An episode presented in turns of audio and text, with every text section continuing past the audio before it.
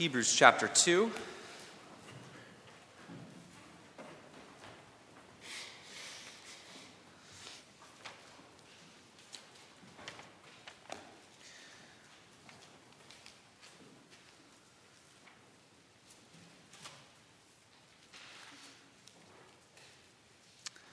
Then, if you'd like to follow along, I'm just going to read the words uh, from Article 19 in our confession.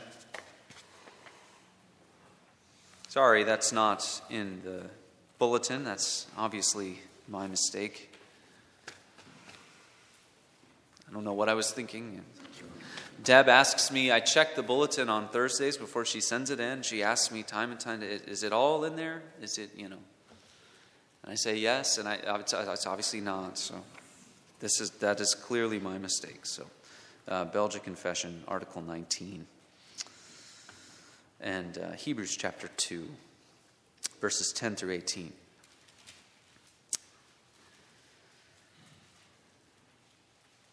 God's word given to us for our good. Let us give our attention to its reading.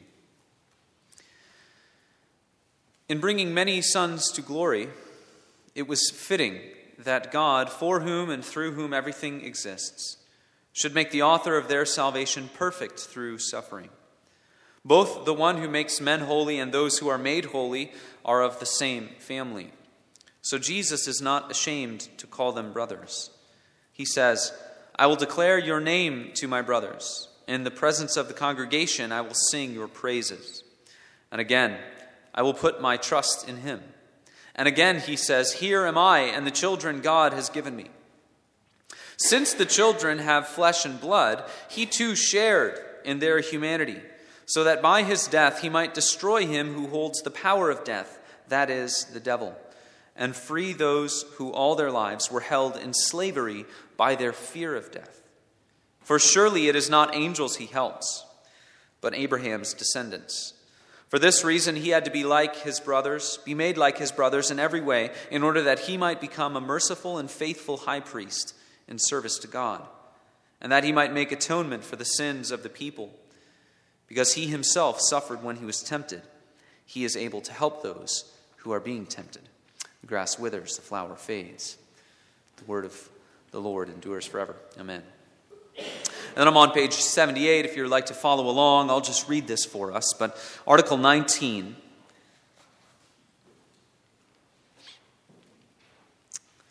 Article 19 of our Confession of Faith, the union and distinction of the two natures in the person of Christ. It says, We believe that by this conception, the person of the Son is inseparably united and connected with the human nature so that there are not two sons of God, nor two persons, but two natures united in one single person. Yet each nature retains its own distinct properties. As then, the divine nature has always remained uncreated, without beginning of days or end of life, filling heaven and earth, so also has the human nature not lost its properties, but remained a creature, having beginning of days, being a finite nature, and retaining all the properties of a real body. And though he has by his resurrection given immortality to the same, nevertheless he has not changed the reality of his human nature. For as much as our salvation and resurrection also depend on the reality of his body. But these two natures are so closely united in one person that they were not separated even by his death. Therefore, that which he, when dying, commended into the hands of his Father was a real human spirit departing from his body. But in the meantime, the divine nature always remained united with the human, even when he lay in the grave. And the Godhead did not cease to be in him any more than it did when he was an infant, though it did not so clearly manifest itself for a while. Wherefore we confess that he is very God and very man, very God by his power to conquer death, and very man that he might die for us according to the infirmity of his flesh.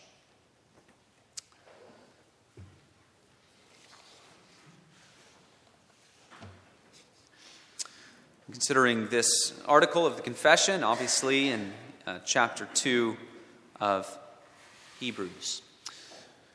It picks up, this article picks up perhaps uh, where we are in the year, just after the Christmas season, thinking a lot about uh, the birth of Christ and heard a lot about the conception, birth of Christ in the last number of weeks. So it's an appropriate matter for us to consider uh, at this time. We may ask, uh, wondering about these things, it, it may, you know, we may not be able to help as much as we wonder about it sometimes. What was Jesus when he was just a babe uh, born in Bethlehem? What, what, what, what was it like when he was in those first few days as a baby? Uh, how does the, the Christian church describe the essence of who that baby was? From uh, before the birth to the birth to infancy to a toddler to a child and to an adolescent. These are, in many ways, mysterious things. We, we can't help but wonder about them sometimes. But we ought to remember that Scripture is often muted on a lot of these matters, doesn't tell us a lot about the, the childhood of Christ or uh, stories about when he was growing up. We have a couple of them, like, for instance, when he was left behind uh, at the temple. But we should avoid speculation on, uh, on too much of these things. It's not surprising that uh, a lot of the false gospels that were circulating around the time of the early church often have more stories that center around Jesus as a little boy and, and things that he did when he was a little boy, changing, uh, you know, pottery into, into birds and stuff. Gotta be careful, don't hit the microphone too much. Um, changing pottery into birds and these miraculous things, right? If he's God and man, uh, as a child, that must have been sort of a, a sight to behold, right? We need to be careful about speculation, not surprising that the false gospels delve more into those kinds of things, like the gospel of Thomas. But there are things that we do know. We read in the gospels that he grew and matured in wisdom and knowledge. We can deduce safely, I would say, that the life he lived was a relatively normal one, not necessarily a very remarkable life that he lived up until his ministry uh, even to the point where the people of Nazareth have a hard time believing that he's a, a prophet or, you know, uh, certainly the Messiah, but even just a, a, prophet. They knew who he was and where he came from. They knew the, the work that he did. Is not this Mary and Joseph's son, they said. Apparently, his life was, was not so remarkable before his ministry. Even his other siblings, we read in John chapter 7 did not believe in him until later in his uh, ministry. Uh, perhaps because to them he was simply their, their older brother who was maybe a bit odd and whose sinlessness went largely unnoticed by them. But we know that however he appeared in his childhood, in his infancy, in those first hours after his birth, it's amazing to think about that Mary held in her arms the Creator and the Lord and the Savior of the world. Astonishing to think of God in the flesh in those ways. But it's this, this area of our thought about our God where most often the church has gone astray, or splinter groups from the church have gone astray and gone into uh, dangerous, dangerous and heretical teachings that do not uphold the historic Christian faith. Most of the heresies that we have in the history of the church center around uh, the person of Christ. So we need to be careful about what we believe, what we confess, what we teach. We need to be careful to land where Scripture lands so that we may understand a bit more about the, the depth of our wonderful Savior's work for us. Not going to understand and comprehend all of the depth. Uh, there's going to be mystery. But that, that highlights the, the necessity of confessing confessing, not saying that we understand every single little bit about it, but confessing what we know about Christ and, and, and believing and trusting that what God's word says is true. We'll take a few minutes then and unpack some things about our confession and, and what the creeds particularly say. The, the Orthodox confessions and uh, creeds emphasize a couple of central things that we see woven together in all of these documents about the person of Christ. First is that the Son of God has always existed. He is the second person of the Trinity, thus fully God, and thus he has always had a perfect divine nature. This eternally existent Son of God assumed a human nature. And that, that's a carefully chosen word, what he did. He, he assumed a human nature. The Word became flesh and dwelt among us. When the child was conceived in the womb of the Virgin Mary, this is what happened. He assumed a human nature. He did not become uh, a human nature in the sense that it was absorbed, who he was, was absorbed into humanity. He assumed human nature to his person. So the Son of God is uncreated, but his human nature and all that goes with it, the body and soul, the human soul of Jesus of Nazareth, those, those aspects are created.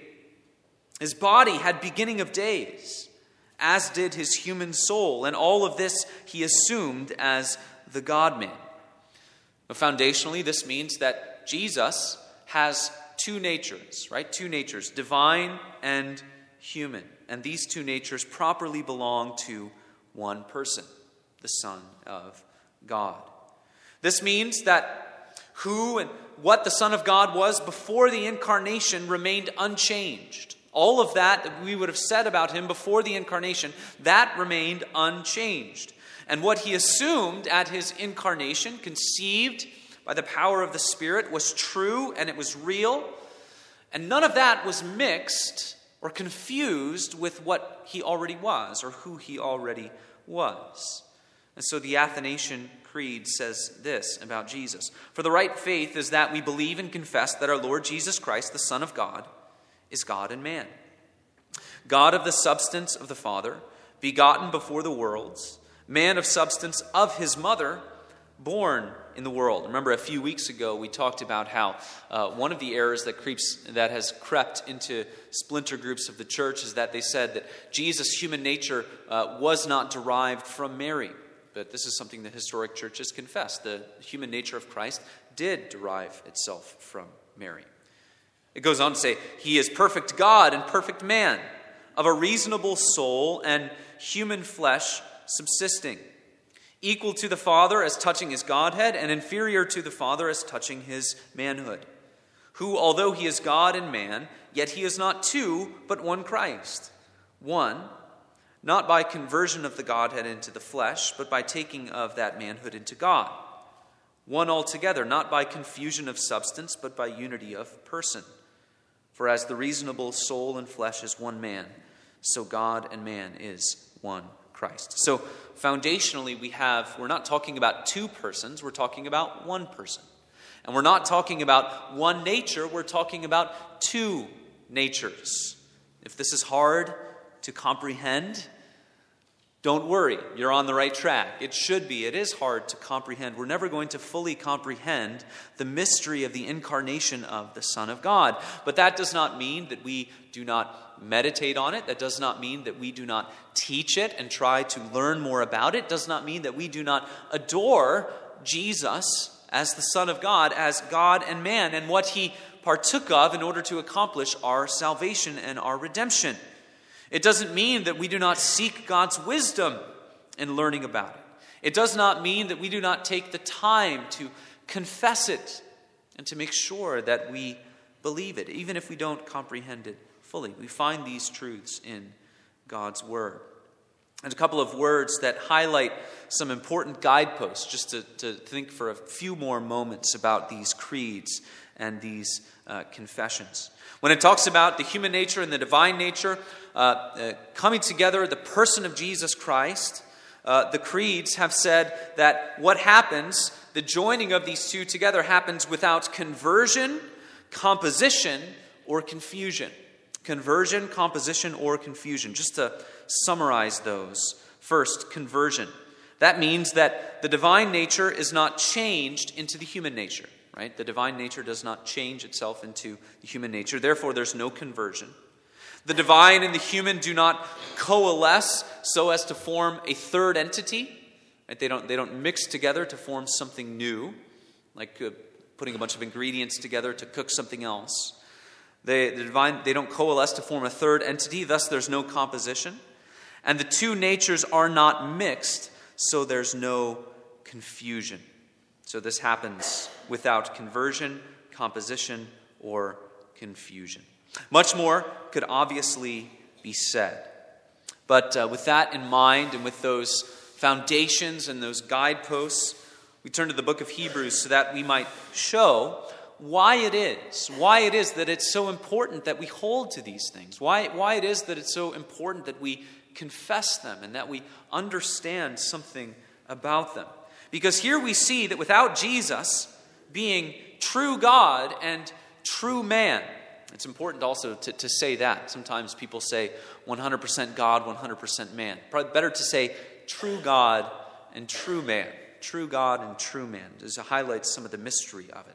Without Jesus being God man, without Jesus, without the Son of God being incarnated into the womb of the Virgin Mary and being born with a human nature and body and soul, we cease to have any redemption from sin. I mean, that is how central this teaching is. Without, without Jesus, the God man, we have no redemption from sin. There's no salvation from sin.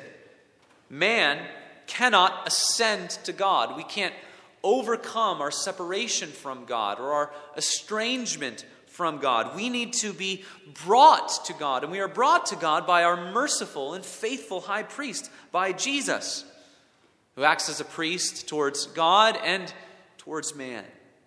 Priest, that, that mediator, that intercessor, the one who stands between. So we see in, in Hebrews chapter 2, we see that Jesus only redeems what he assumes. He only redeems what he assumes. And that is why his having a true human nature is so important. Because what he does not assume, he does not redeem thus highlighting the importance of him truly being uh, a man. We understand uh, that as we look to these things, uh, we understand more the depth of it and the importance of it. He, only, he also only redeems that which he is able to redeem. Only true God could, in his person, bear the weight of the call that had been placed upon him. Remember the, the end of Article 19. It says that it, his being true God allows him to, to bear uh, the weight of, of his responsibility and his mission, to shoulder the weight of bearing the curse of sin. So in, in verse 10 of Hebrews chapter 2, the author says that uh, the course of salvation in Christ was fitting fitting, sort of an aesthetic kind of word. It is fitting, it, it, it's right. There's something that, that makes sense about it. There's something that just it, it works well with reason. And when we begin to understand more about it, we say it is fitting. It's fitting that God would redeem us in the way that He did. Up until this point, Hebrews has uh, put forth this idea of the ideal man, the ideal human being, and it plays off of Psalm 8 for that. Psalm 8 is this psalm that sort of puts forth what it is that man ought to be and what he ought to be doing, exercising dominion over the creation and ruling in the stead of God.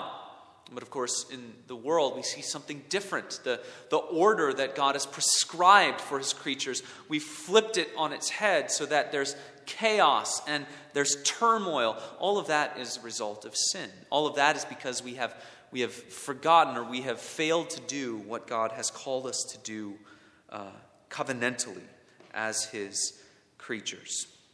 Thus, it was fitting that if God wanted to redeem, and He did, that He would do so in the only way in which the accomplishment of that redemption would perfectly accord with His justice. Remember, we talked about that last week. That in redeeming us and saving us, God does not forget his justice. He satisfies his justice by providing a sacrifice for us.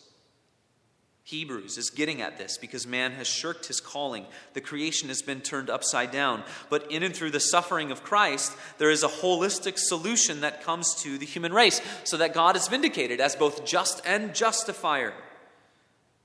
So we read that the author of our salvation was made perfect through suffering. It doesn't mean that Jesus was imperfect and then is somehow made perfect through the accomplishment of his mission, but rather that he is, he is put forth, shown to be all that we need for our salvation. This word for author, author of our salvation, that word for author could mean trailblazer. which is what Jesus is, right? He breaks through into new ground that has not yet been visited, ground upon which we failed to tread. He has brought us into that new creation life. He has brought us beyond what Adam had. So he doesn't bring us back into the Garden of Eden, he brings us beyond. He brings us into new creation, confirmed, that which cannot be taken away. But he does it because of who he is as God and man, true God and true man, two natures in one person. Without his suffering as a man, he could not redeem. Without his existence as God, he would not have the power sufficient to sol- shoulder the curse. And that's not to say that in the Garden of Eden, Adam was not really given a true off- offer of eternal life, but rather that only a God man could pull us out of the depths of our sin. Only a God man could lift us out of the trouble we were in. So there's a fitting nature to Christ's work for us. In that, even while it is a wondrous display of grace, it, it coalesces with reason. It, it makes sense. God puts forth his Son in order to satisfy his justice. We see how God executed salvation in a perfectly fitting way. And that fittingness is further exemplified in verse 11. We see the priesthood of Christ brought to our, our minds, which remains sort of the main thrust of the rest of this passage. The phrase, the one who makes holy, is a, clear invoking of priestly language. Is what priests do. They, they make uh, holy, they make things from, go from common to holy. But that which is made holy are the people for whom Christ works. He makes people holy. Something to notice is that verse 11 seems to particularly have the humanity of Christ in mind the one who sanctifies and the ones who are sanctified, it says, are from the same family. Really, it, it just means they're from the same place or the same source. Uh, it refers certainly to God the Father, who gives a human nature to all of his creatures. He's the source of all life.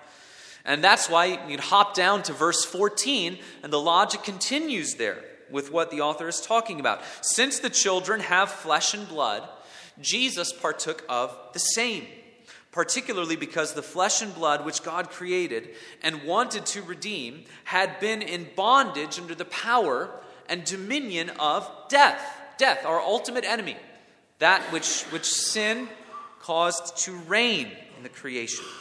So, verse 14 highlights the depth of where Christ had to go how, how far, how deep does the Savior have to go in order to redeem us? He has to go as deep as the problem. And the problem was death. He did not just have to share in flesh and blood, he had to share in flesh and blood so that he could go all the way to death. That eternal covenant of redemption rooted, that rooted and, and, and put forth the road before Jesus that led to death, it led to the cross. That was what he was going to do. He needed to pass through death in order to redeem from death. So we read in, in Hebrews 2 he destroys.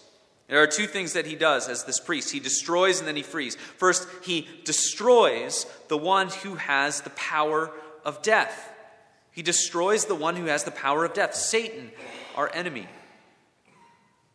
While we read that Christ did do this for the joy that was set before him, he does it not just for the exaltation of his name, though that is certainly, God is ultimately working for his own glory.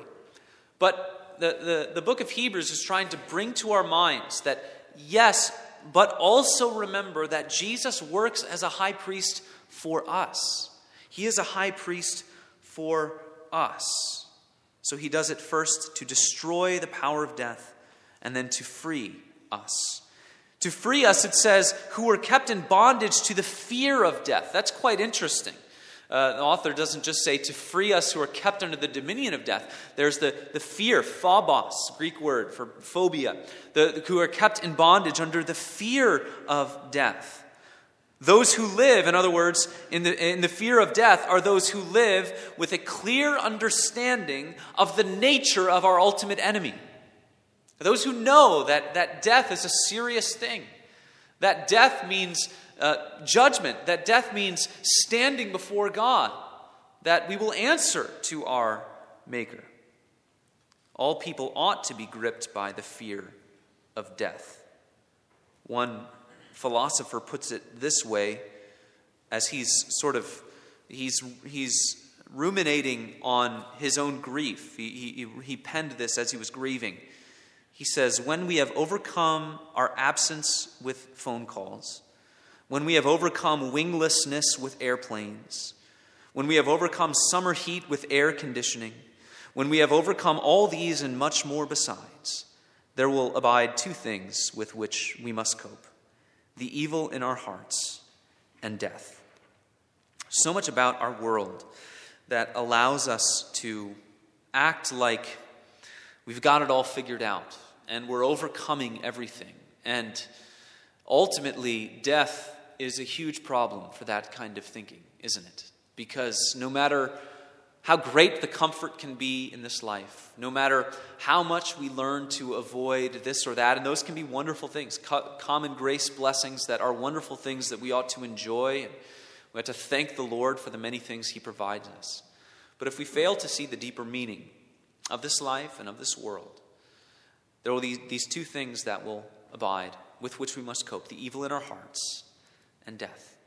Death is such a huge problem for those who act uh, like they can go through this life living the way that they want and not figuring out what to do about the most ultimate questions.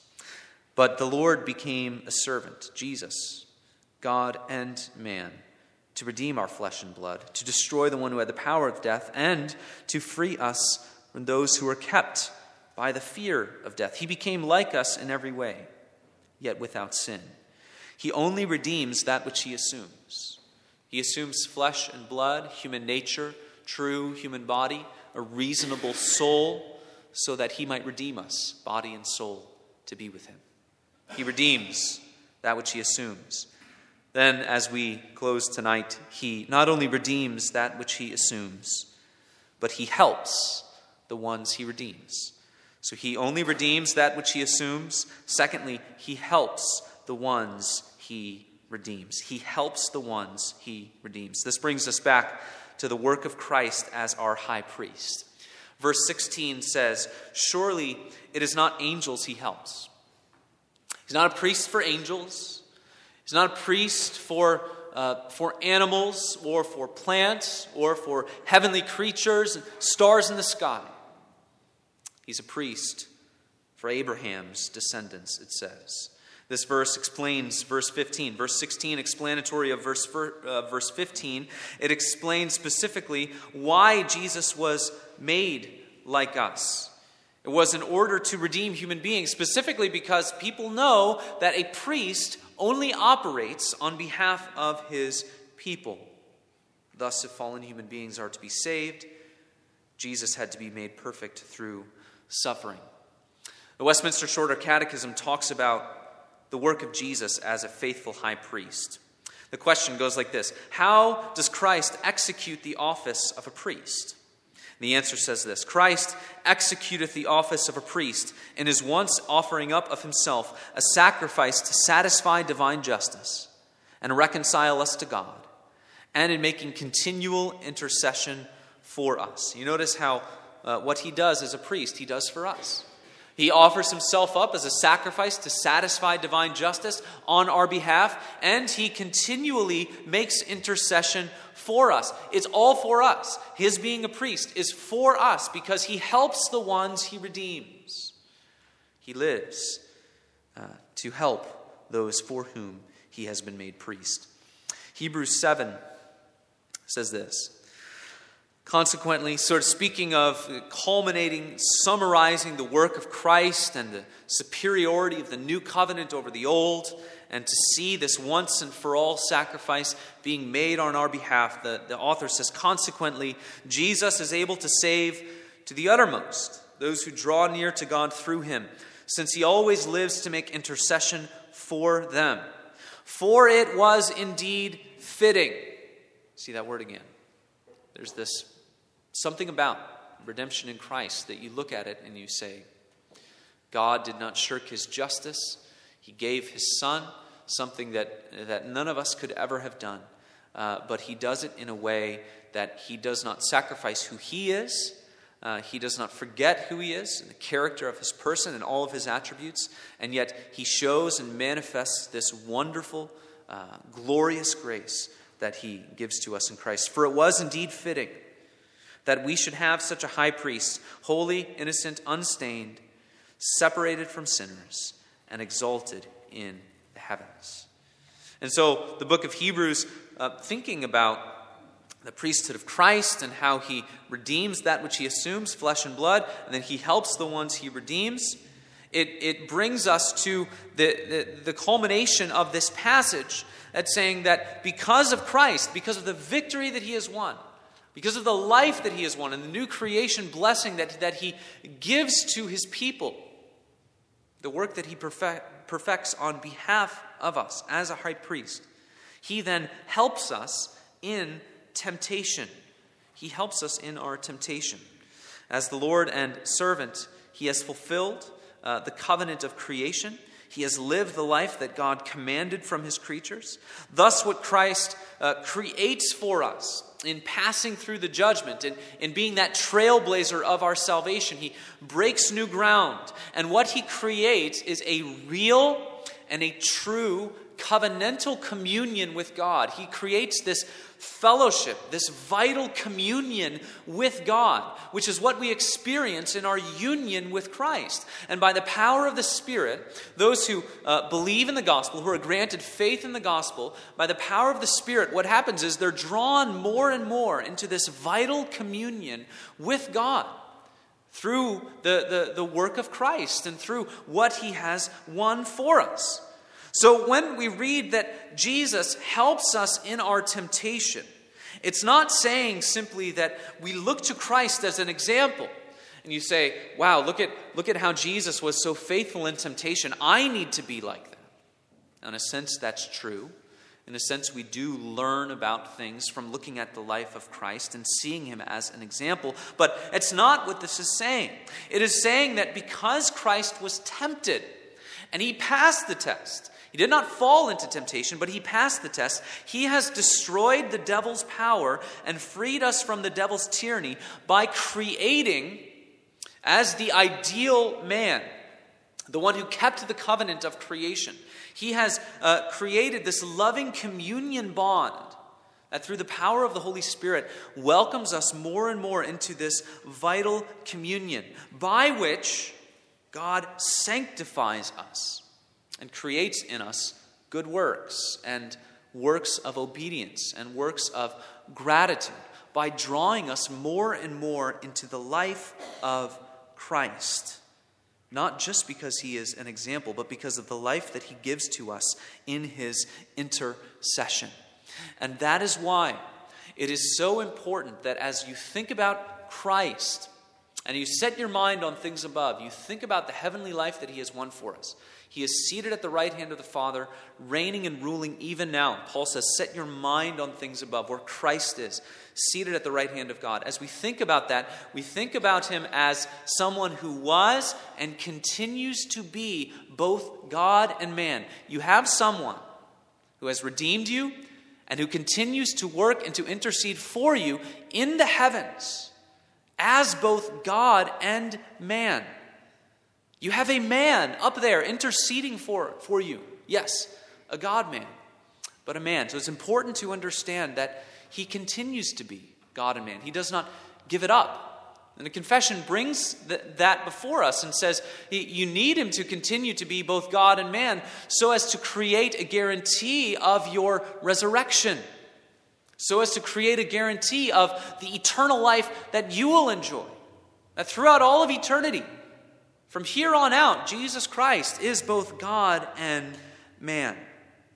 And through that heavenly life that he has created, drawing us into that life.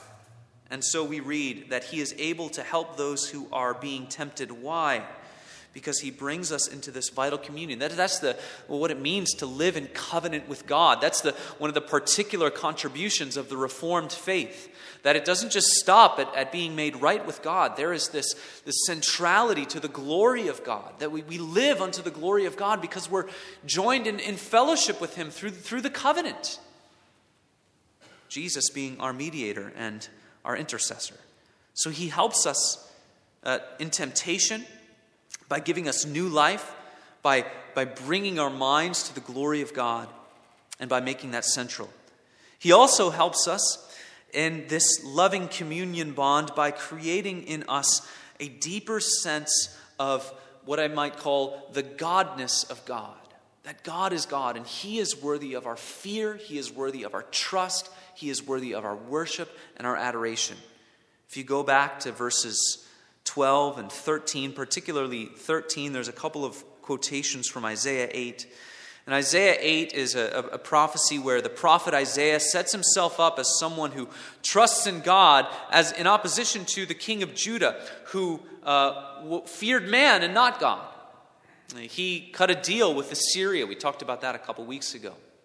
He cut a deal with Assyria because he feared man and not God. And Isaiah sets himself up as the prototypical servant of God. He says, Let God be your fear. Let God be your dread. Don't fear what the world fears. Don't, don't worry about all the things that the world worries about. If you know who God is, you must fear Him and you must serve Him. Fear God and Him alone. And this is what Jesus did in His life. He feared God. He uh, showed us what it's like for a human being to fear God. He submitted himself to his Father's will did not submit himself to man. Thus, in union with Christ, as we are drawn more and more into the life we enjoy in fellowship with God, we are impressed more and more with the godness of God, with who God is. He is worthy of our trust and our praise and our adoration. We learn how we ought to fear Him, not only the Father, but Father and Son and Spirit. Do not fear what the world fears, do not dread what they dread. Fear God, fear the Creator of your life and your soul. Fear the one who holds the world in his hands. Jesus, the wisest person who ever lived, submitted himself fully to his Father. May we do the same in the life and the fellowship that we enjoy in union with Christ. Amen. Let's pray. Thank you, Father, for your word and for your promises. Thank you for our confession of faith uh, that we receive and confess. Thank you for the creeds of the church that have been passed down to us through the years. And we thank you for this faith, this apostolic faith that was once for all delivered to us, rooted in the final authority of you and your word. May we live by it. May you draw us more and more into this deep, vital communion of the covenant, that we may live more and more unto your glory, the honor of your name. May we fear what you fear. May we not fear what the world does or what they dread. In Christ's name, amen. Respond together by singing number 400.